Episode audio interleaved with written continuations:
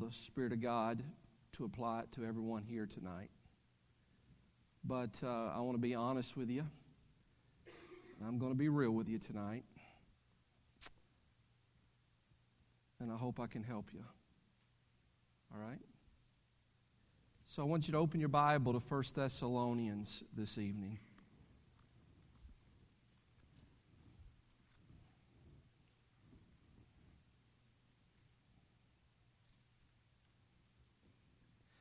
And we're going to be looking at chapter number two. Now, one of the great highlights of my life, I'm not just going to say ministry, one of the great highlights of my life was to be the youth pastor here at this church. I had a good time. Loved every moment of it. I've seen God do some great things. And I, I still want to see Him do great things. You guys got caught. Y'all don't have a Bible. Got busted. What are y'all doing at church without a Bible? I know what it is. You're going to use your phone when I couldn't see you, but now you're like, busted. Where's your Bible? That's my son right there. I'm just letting y'all know. Don't ever come to church without a Bible. Got me? Okay? Because then you're just listening to Pastor Ricky and you're not listening to the Word of God. All right? So you always, always, always want to check up the preacher, what he says, by the Word of God. So always have the Word of God. Now, I want to read you First Thessalonians chapter two, and then I'm going to share some things with you.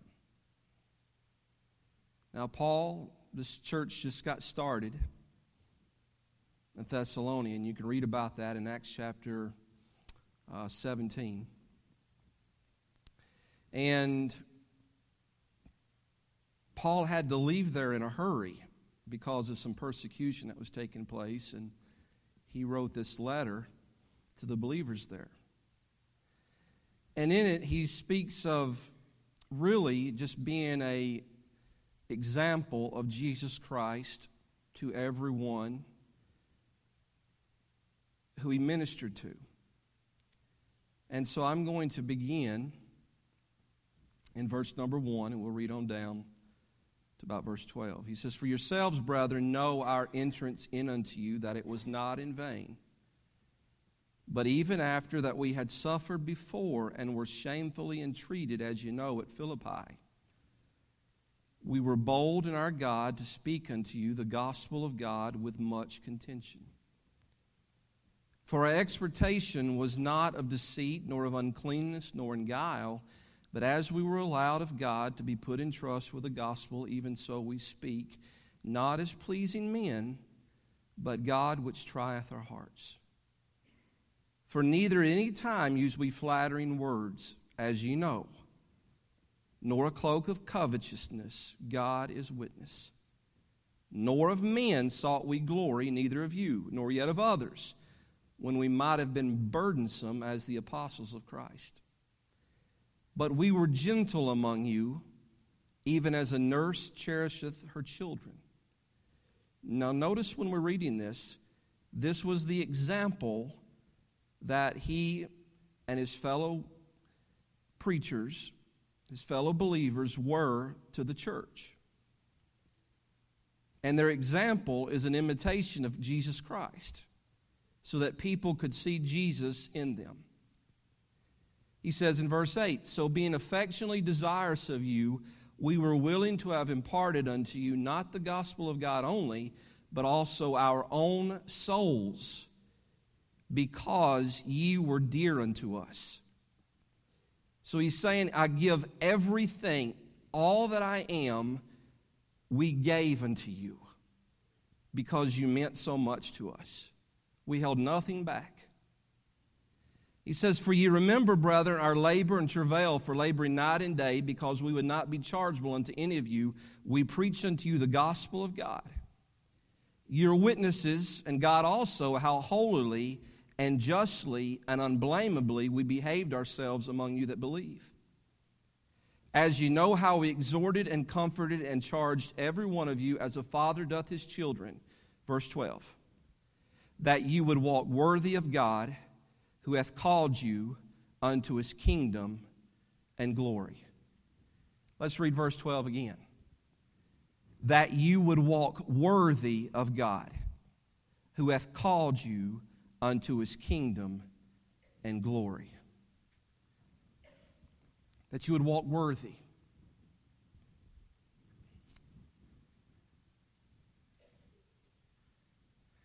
I was blessed as a very young boy. I was blessed with some very loving parents. And those parents carried me to church. And I loved church. I loved going on Wednesday night. If my parents didn't go on Wednesday night, we she had my dad would be working and my mom would have someone stop and pick me up and bring me to church because I loved, I loved the children's time. We didn't have children's church in those days. You just sat there while the preacher preached. Sometimes I would tune him out and not give anything, really any attention to what he had to say. But I always, every kid, every kid, moms and dads, pick up more than you think they do. They always do. And I remember my dad carrying me to bed and sitting down with me beside my bed, and he would read me the Bible.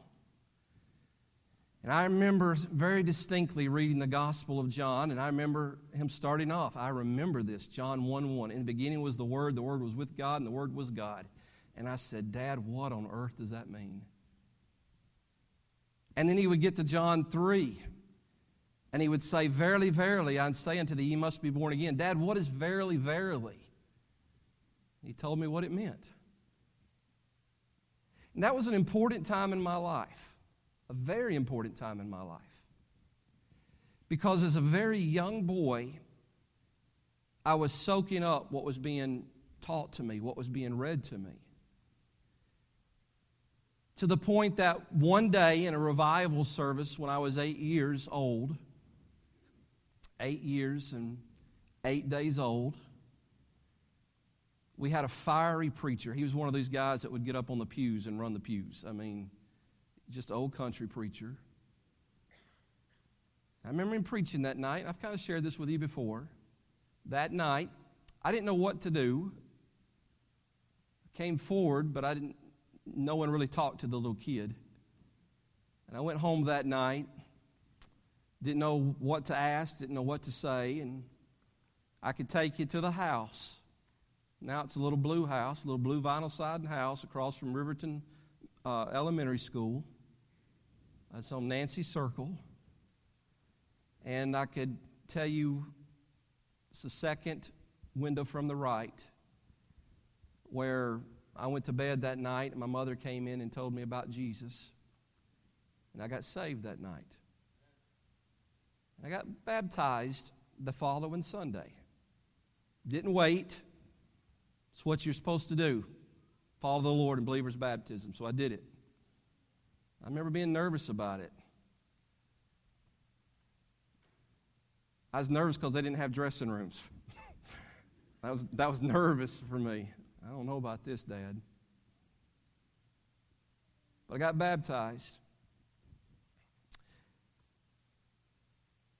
When my, when I was about nine, our pastor had passed away. And there were some things going on in the church. And some people said some things that wasn't gracious. And my dad was on fire for the Lord, and so was my mother. My mother got saved when I was a baby. And they allowed what was said to discourage them that they got out of church. Now, years later, when I was a pastor, my dad was in the kitchen with me. We were painting our kitchen. And he said, Did I ever tell you why we quit going to church? And I said, Dad, did it matter? Did it really matter? You should have never got your family out of church. Adults, Nothing is too big to get your family away from God. So I grew up no longer going to a Bible preaching church or sitting in a Sunday school or really ever opening a Bible again.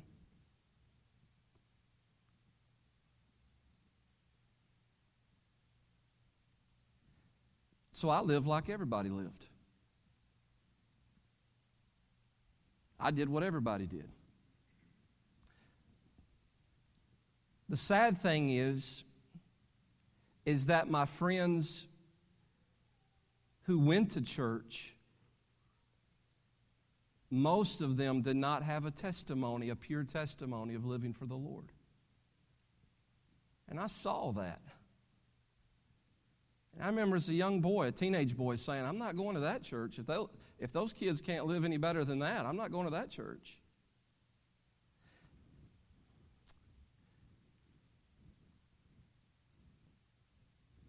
Not one time in my teenage years, not one time did anyone invite me to church. Not one time. Nobody said, hey, we'll come pick you up, we'll bring you. Nobody did. Not one time.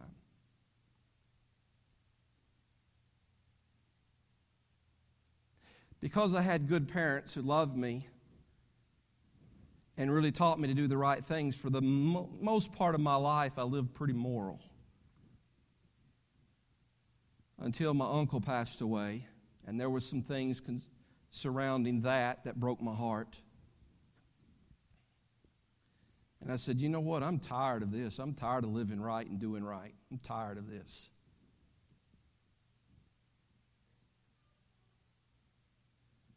And so I started down a path where I started making a lot of bad choices.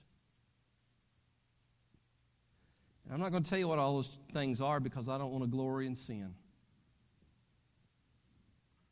But I made some bad choices. I made choices that a lot of your friends are making. And I'll be honest with you, some of you may be making. Because let me be very blunt here. Your hearts are not where they need to be. And I know that because I see it in your eyes.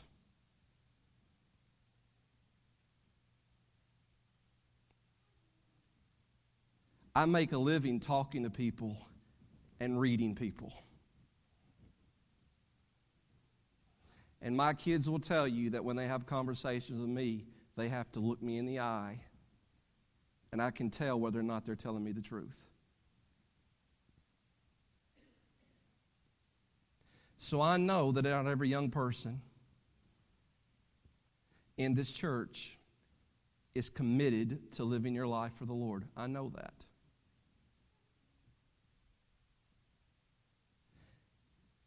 And it's bothering me.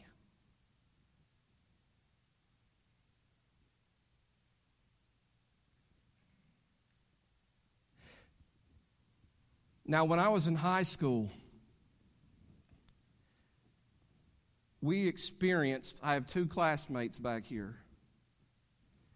We experienced something I don't want you to experience. Every year, at least one of our classmates died. Every year. We lost somebody. And we didn't go to a, Buckhorn High School is a big high school now. It wasn't, it was the size of Priceville back in those days. Everybody knew everybody. And it affected us. Now, let me share something with you. My mother worked at the, at the middle school. She was the secretary at the middle school. So I would ride to school with her, and then I would catch the bus to the high school every day. And it was a little overcrowded when you got on the bus. We always got there. It was the last bus. It was eighty-five thirty-five. It was the last bus to carry to Buckhorn. And so a lot of times it was a fight over who's going to get the seat. The rest of you had to stand. And in those days, teachers weren't chaperones. They weren't standing out there because you expected to do right. and you can't ever, you can't, I don't care what generation it is, you can't expect teenagers to do right without somebody helping them.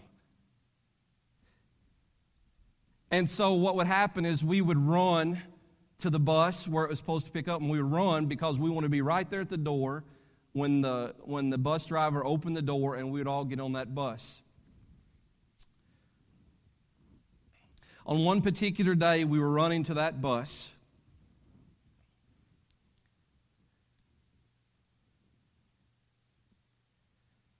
and all of a sudden, the bus shifted, and everybody screamed and ran away. And the reason for that is, in the mob of people, there was a young man that I grew up with, from first grade all the way up to high school, laying there on the ground because he fell down and a busload of kids ran over him.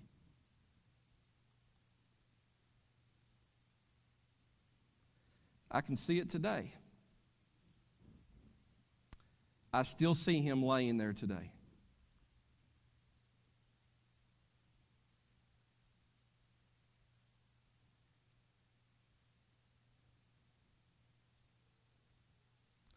I'll come back to that.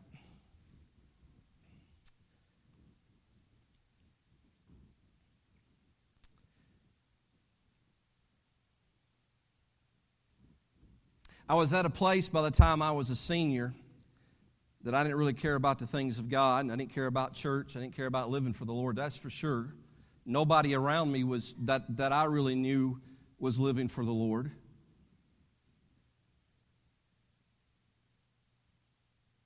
And I was making a lot of bad choices, and all of a sudden, every athletic scholarship that was offered, I threw away. Every academic scholarship that was offered, I threw away.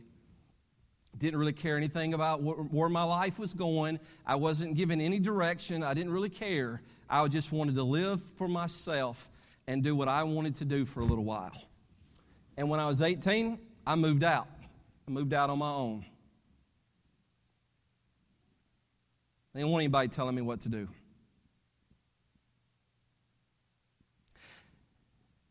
And I was on my way home one night, and I uh, had been doing some things that I wish I wasn't doing. Could have gotten in big trouble for it, but I fell asleep behind the wheel.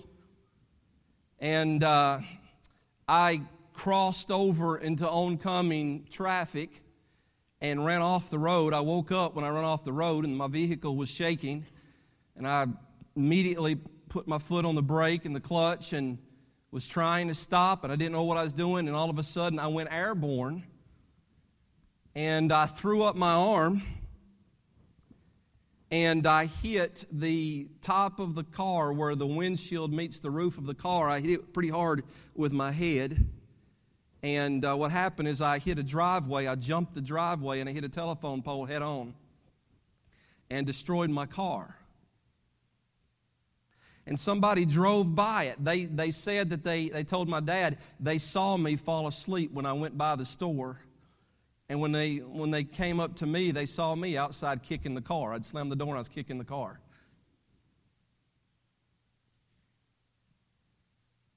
I should have died, Paul. David Rachey, you should have died. Do you understand that? You should have died. I should have died. And it's a wonder that I didn't kill somebody else. One month later, my best, one of my very close friends, who I had stayed up all night the night before when I had my car accident, I've told you this story before. He was on his way home to get a phone call from his girlfriend, who was on some youth trip, and uh, on his way home, somebody was run over in his lane, and he ran off the road, and the vehicle flipped and threw him out of the vehicle and landed on top of him and killed him. It was at that moment that I began to consider my life. God, why, why did you take him and leave me? Why did I get to live?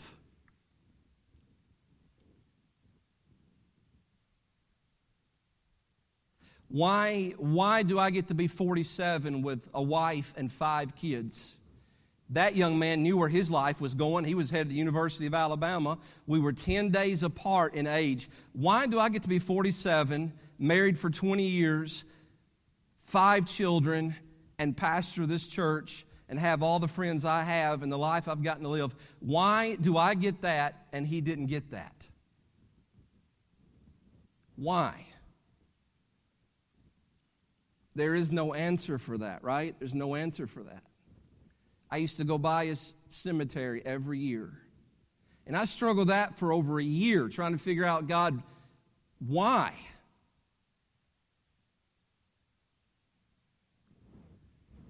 And when I was nineteen, finally somebody invited me to come to church. Finally. It was my mother. She was back at church. And I went.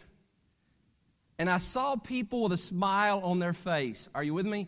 I saw people with a smile on their face, shaking hands with one another, loving one another, and I thought, man, these people got it figured out. That's how important it is to smile at people.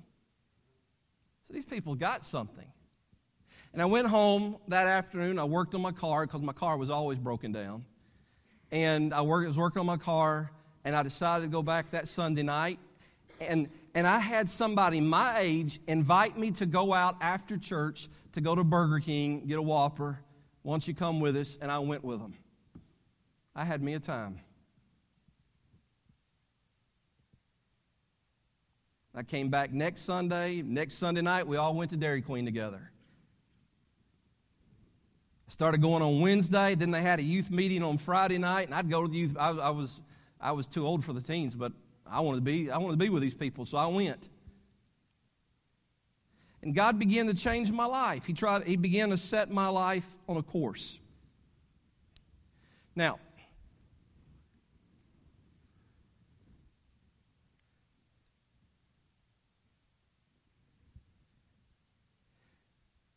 that kid under that bus,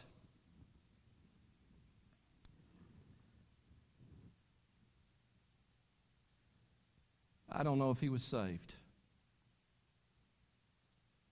I know that he had a testimony around me that didn't look, seem like he was saved, but I don't know that.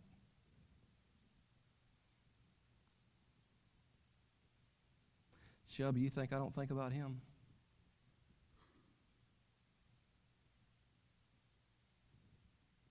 I was running for that bus too. Why didn't I fall? There is no answer for that.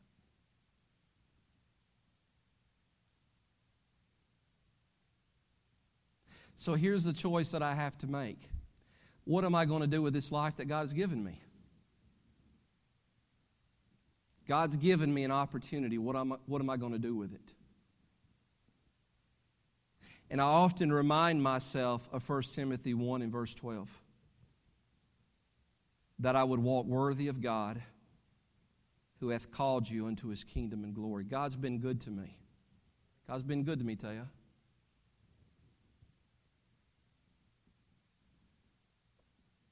I got a great debt I'm in that I owe.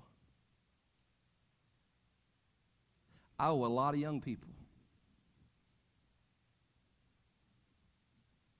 A lot of friends who don't live for the Lord, don't care to live for the Lord.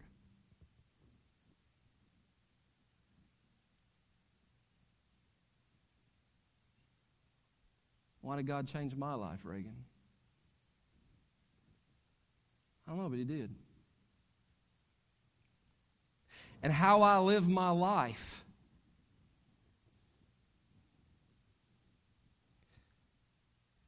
really reveals how much I appreciate what God has done for me. And what I want all of you to realize tonight is this. You have been given a great opportunity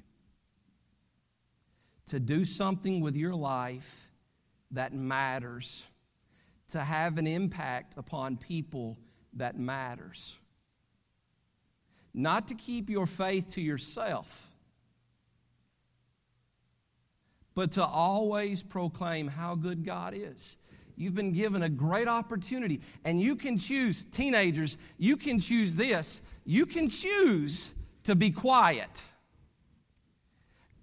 And there is a Ricky Clemens around you needing some hope. And you got it. And you never, never, never care enough to invite them to come. Or worse, you live your life in such a way that they say,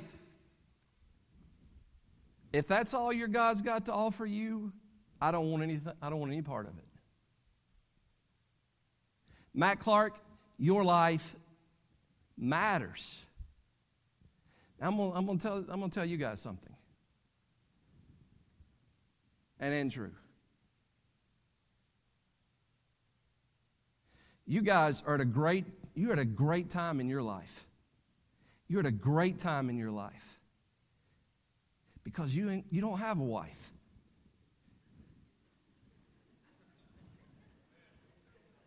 Look at her. You don't have kids. You know what you got? You got time. That's what I'm trying to tell you. You got time.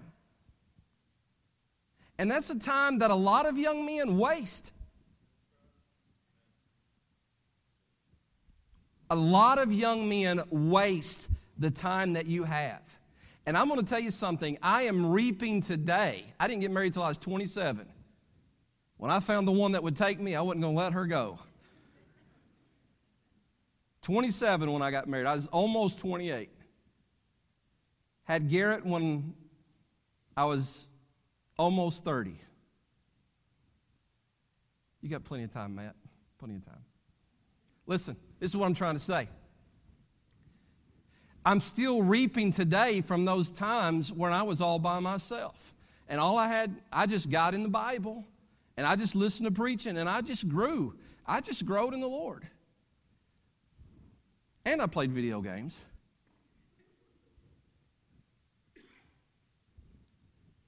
Take advantage of the opportunity.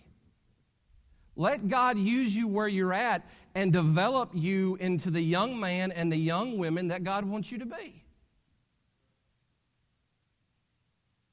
And I'll just tell you this, and I'll speak as a father.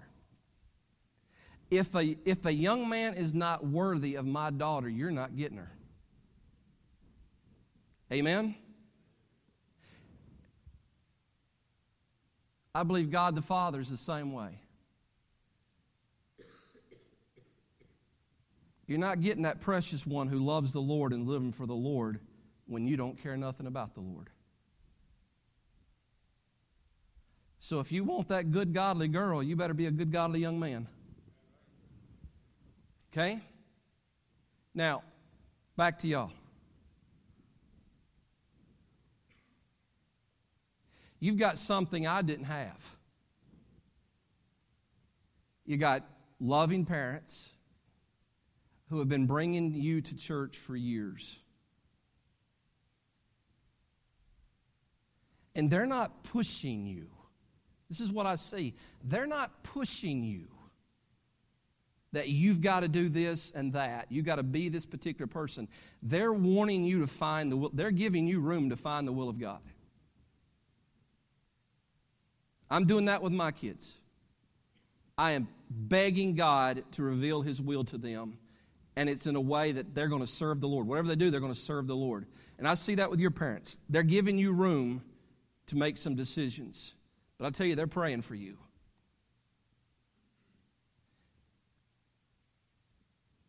And you got to make a decision. You're going to, is your life going to count?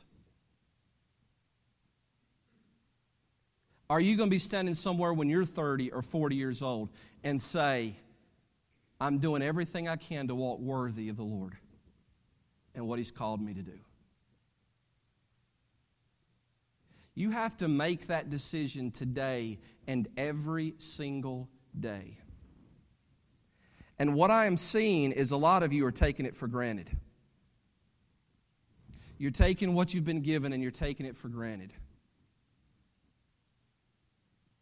and you're not fired up and passionate about serving the Lord, and you're not fired and passionate about hanging out together because everybody's spread out all over the place, I noticed tonight. You're not together. You're individuals. And you have individual little groups. You're not together.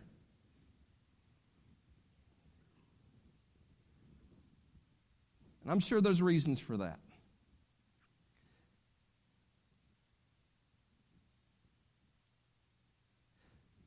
But do you realize this? Every one of you young ladies matter to the Lord. And I'm going to tell you something. You matter to me. Okay? And I want you to matter to each other. And I want all of you guys to love one another and all of you to matter to one another. And that you are encouraging one another and helping one another and provoking one another to do the right things, just as God calls His church to do. Okay? And stop taking what you've been given for granted. And start, stop living for yourself. And start living for something that's higher than you, more valuable than you, and something that is worthy of living your life for.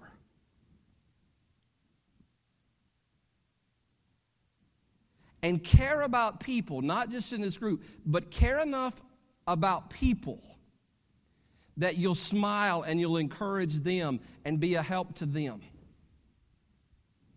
And maybe just invite them to Christ or invite them to church at the very least.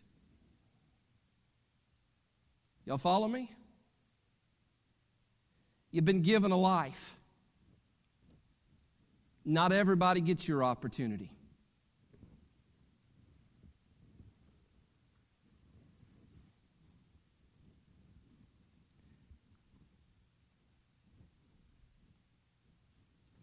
Let God use you now. Don't wait until you're grown and you've done. I'm telling you this. I'm telling you, Dylan, I'm telling you to enjoy every day of your life, okay? I'm telling you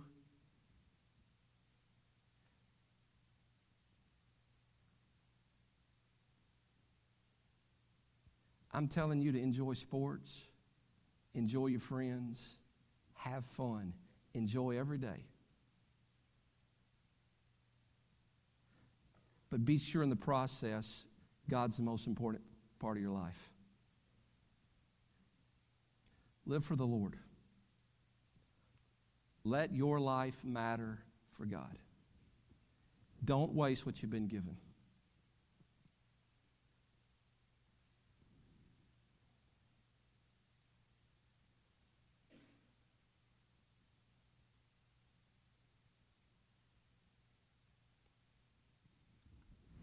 And I'll close with this. I'm not telling you to be one thing when you're in public and something else when you're in private.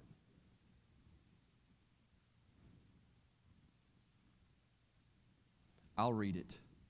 Your mom and dad will read it. Make a decision to be the real thing. You with me?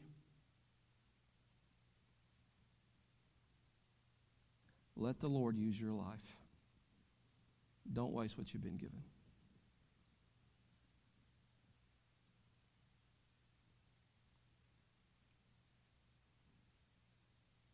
Let's take a moment and bow our heads tonight.